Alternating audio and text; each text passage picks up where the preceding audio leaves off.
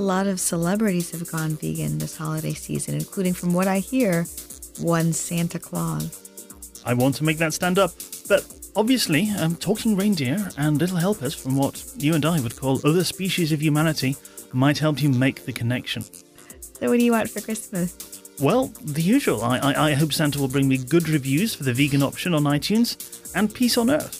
Peace on Earth is a pretty tall order, but Professor Steven Pinker says that violence is declining, including to other animals. Does this mean I can have peace on Earth? Well, you're going to have to settle for a show about it. But I've already talked to Pinker. Up to Gary Francione, who roundly disagrees. And Peter Singer, on whose work Steven Pinker built. The grandfather of animal liberation and the iconoclast of animal rights in one show.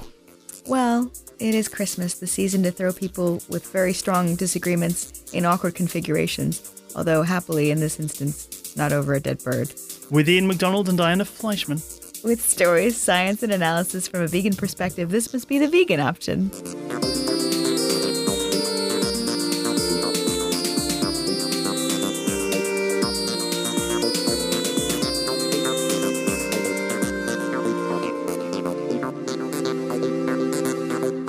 The term peace on earth comes from the Gospel of Luke and was the refrain of Longfellow's poem. Well, more importantly, what does it mean to our listeners? I went to a vegan Christmas fair and I asked them. Peace on earth is something we can drive for every second of the um, every second of our lives, every second of the day. Veganism is the biggest thing that will bring peace on earth. Regard for every living thing, irrespective of species, uh, kindness and compassion and that everything's got as much right to be here as we have. Uh, it's a slogan at Christmas, I think, really. Is it? Yes, predominantly, yes. It means sitting down with the animals and sharing food together. Do you think there ever will be peace on earth? Aye, but not in this lifetime. There must be, maybe not total nonviolence, but not, not the not the extreme acts that we that we do today. This is what I think people can agree on, even if some people are not going to take the step to make to become vegan. I think that it's almost everyone should be able to agree that there shouldn't be factory farming, for example. So four or five hundred years might just do it. Not, I don't think in my lifetime, but that's what I'm here for to work towards. So it sounds like there's lots of views, but to us, peace on earth is about goodwill to all, humanity and animals. But Professor Pinker's book, The Better Angels of Our Nature, says that violence is declining. His core thesis is that the further back in history you go, the higher the chance of being the victim of violence or being the victim of violent death. For example, the hordes of Genghis Khan killed about a tenth, possibly, of the medieval world. But most importantly, from our perspective, is the idea that human violence to other animals is also declining. And Steven Pinker thinks that human violence towards non human animals is also decreasing. And he's got a number of ways that he tries to prove this in his book. And he builds a lot on Peter Singer's work about the expanding circle of morality. Peter Singer's the utilitarian philosopher from Australia, whose 1975 book, Animal Liberation, is often called the Bible of the movement. Diana's interest? So I read Animal Liberation in 2008 and I went vegan the next day. And I asked Peter Singer what he thinks about peace on earth. Peace on earth means that uh, there would be a cessation of violence, and that would include, in my view, not merely violence by humans against other humans, but also violence against non human animals. I think there'll always be some conflicts, but what I would hope is that one day we do our very best to resolve those conflicts in a way that has at least minimal harm to non human animals. Uh, at the least, I hope it will be minimized to the absolute last possible degree how do you mean exactly? Do you mean that we would um, stop using animals uh, for food or that we would farm animals humanely? How would you conceptualize that? Well, I think ultimately we would stop using animals for food because I think that we would recognize that we would have a better attitude to them um, if we didn't, and that that's better than farming them humanely. I mean, you know, the, I was thinking about the, the more difficult conflicts like we need to produce food for ourselves, we need to farm, and um, it involves taking over land uh, that no doubt is home to uh, animals, and then even just building, we clear sites where small animals might live. So, so those are the more difficult questions that you could really only imagine being properly resolved in some distant future utopian kind of world. So, are we getting closer to peace on Earth? What does Pinker say? So, Pinker has this uh, argument saying that things like hunting have decreased, the number of animals harmed in feature films, those kinds of things have increased, and also um, things like blood sports. He shows a decrease in what I think is people's taste for seeing animals harmed. But if you look at the number of animals farmed for food, it's greater than ever. I was in touch with Steven Pinker by email, although we didn't get an interview for the story, but I managed to ask him about this exponential increase in intensively raised animal farming at a talk in October at the London School of Economics and Political Science. It's certainly not true that cruel treatment of animals in uh, farms and factories is a phenomenon of the 20th century. That uh, if you look at histories of the treatment of animals, there were um, callous, uh, almost cruel practices such as tenderizing the meat of a, uh, uh, of, a of swine while they were still alive by beating them to death. Uh, nailing the feet of poultry to the floor, uh, bringing them up in uh, close confinement in uh, pitch black barns because of various uh, theories that this would make the meat more palatable, skinning animals alive, all kinds of horrible things that go way back. Uh, it is true that in the in recent decades there's been an increase in uh, numbers of animals that have been brought into being and have lived, un, lived unhappy lives. Uh, although I, think not from an increase in callousness or cruelty, but from a change in, two attitudes. One of them is that uh, an increase in the availability of meat, so that uh, meat is, uh, we're living in an unusual era in which poor people can eat meat whenever they want, uh, as opposed to it being a, a luxury of the rich. And multiplying this calamity for animals is the fact that starting in the 1970s, people got the idea that white meat was healthier than red meat. And uh, no one did the math to realize that it takes 200 chickens to provide the same amount of meat as one cow. So as people's taste shift from red to white meat, 200 times more animals, more consciousnesses had to be brought into being. And so these two factors shot up the number of uh, animals that were uh, callously treated.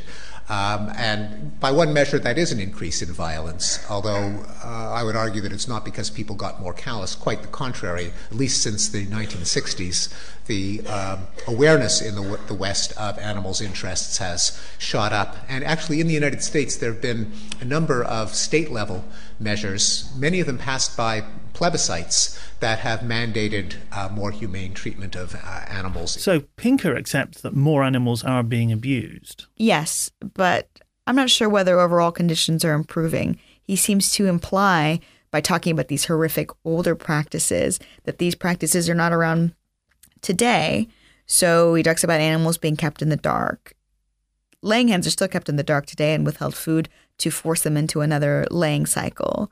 Skinning animals alive, that's also something that still happens today, as any undercover video of the fur trade can attest. And of course, there's been technological advances in rearing animals for food. So we know now that beating animals doesn't make their flesh more tender and steps have been taken to limit carcass damage, as is in the case of something like controlled atmosphere killing versus stunning with chickens. And furthermore, farmers don't have to nail animals' feet to the ground to keep them in place. It would likely cause infection, which would kill a number of the animals that they were raising. But there's all manner of special crates and machinery that can do that for them. So it's no longer necessary. Gary Francione, professor of law and philosophy and the author of Rain Without Thunder, thinks animal welfare rules are a distraction at best and simply embed those technological advances. So I asked him what he thought of Pinker's thesis. Well, because to the extent that Pinker says that our vi- that, that, that the general level of violence um, is in any way uh, indicated by the reduction of violence of humans against non-humans, I would say that he's simply being naive and he doesn't really understand what's going on. I mean, first of all, we are using more animals now in more horrific ways than at any point. In the past. But Pinker accepts that. Yeah, but I mean, but what? So, so, he bases it on this on the supposed move towards more humane exploitation of animals. I mean, that simply doesn't make any sense. What Pinker doesn't understand is most of the uh, uh, what he would regard as advances uh, towards supposedly humane, more humane exploitation of non-human animals. He simply does not appreciate that. For the most part, most of those efforts re- result in the more efficient exploitation. Well, let's talk about another um, another bit of people moving in a no, people moving or not in a more non-violent way. All right. Do you think the number of vegetarians and vegans is moving in the right direction?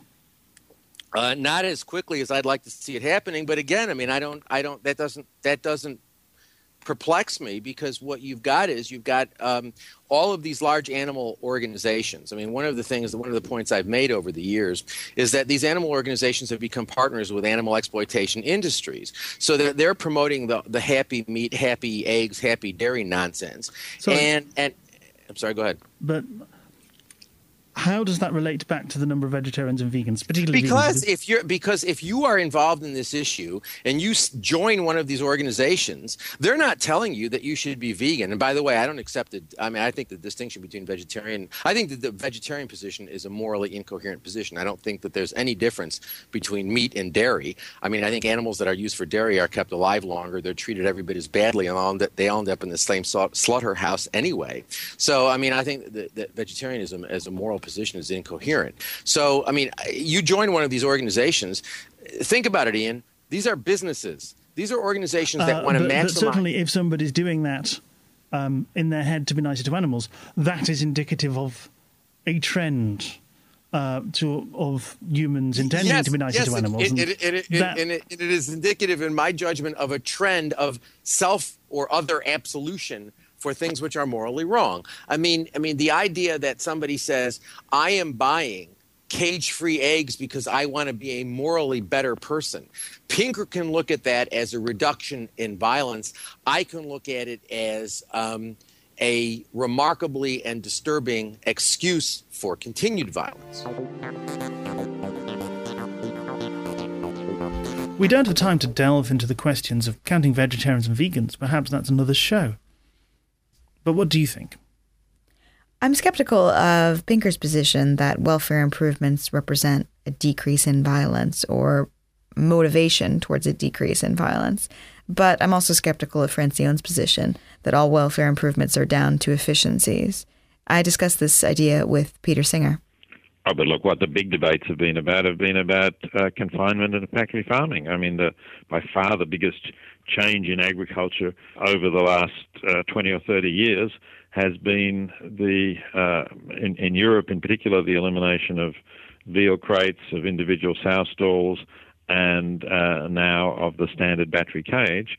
And in the United States, in similar way, the uh, elimination of all of those forms of confinement uh, in California, which is the result of the 2008 referendum, um, which is which is just starting to come into effect, and this is costing uh, industry a very large amount of money, and is undoubtedly contributing to an increase in the price of animal products. I mean, a, a, modest increase, but but the reason that these forms of confinement and factory farming came into effect was because they could economically outcompete the traditional farmers. So, you know, it, it, it wasn't going back because of economic change. It only went back because the public got involved and demanded it. And uh, so I think it's complete nonsense to say that the advantages in animal welfare are for economic reasons rather than because of increased public concern about animal welfare. That's I don't know why anybody in the animal movement would really make such a, a negative, cynical kind of statement.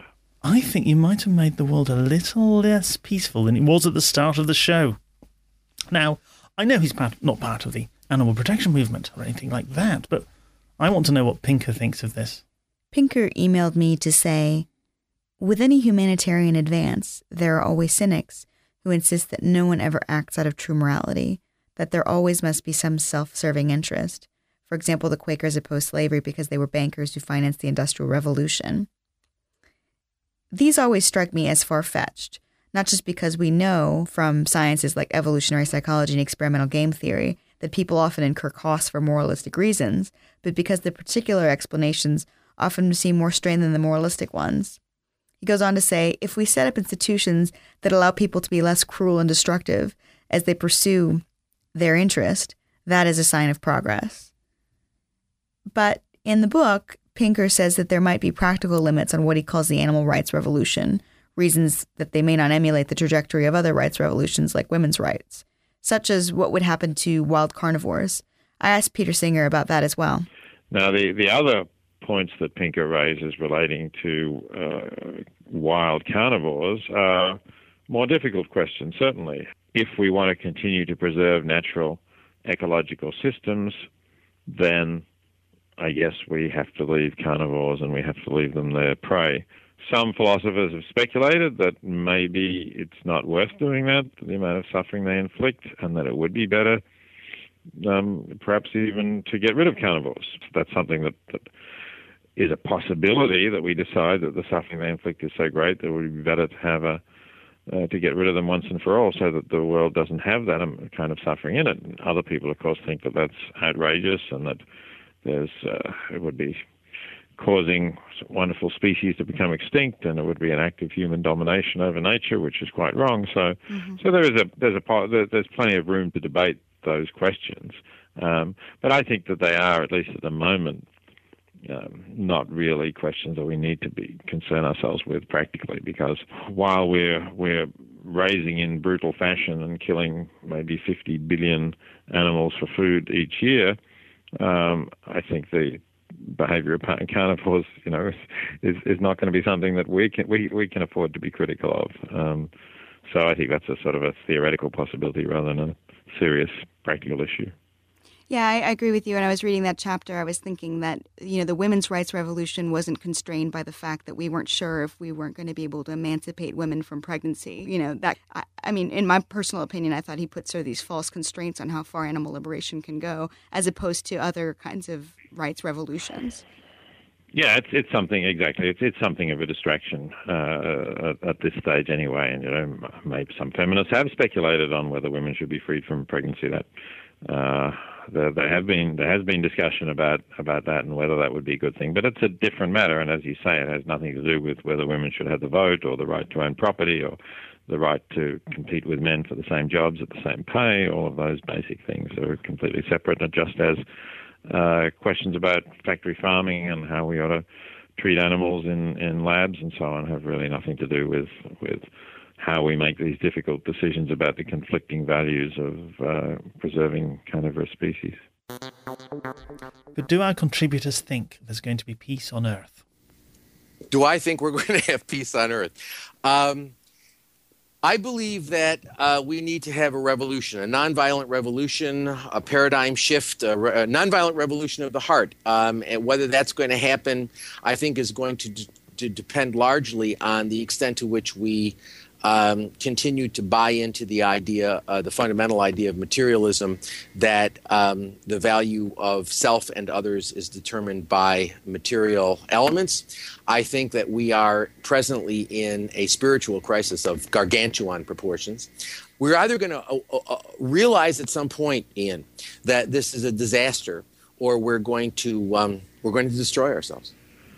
I believe and hope that we're heading towards peace on earth. I believe that we have been making moral progress over the past few centuries.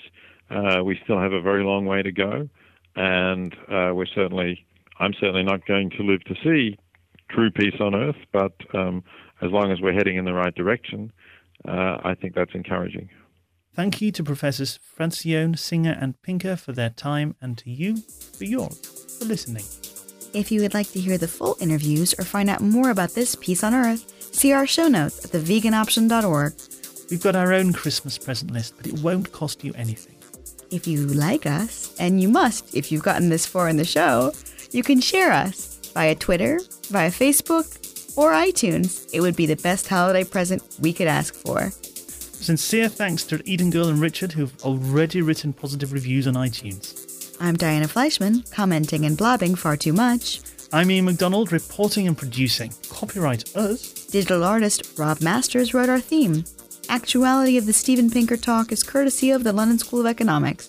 Details in the show notes.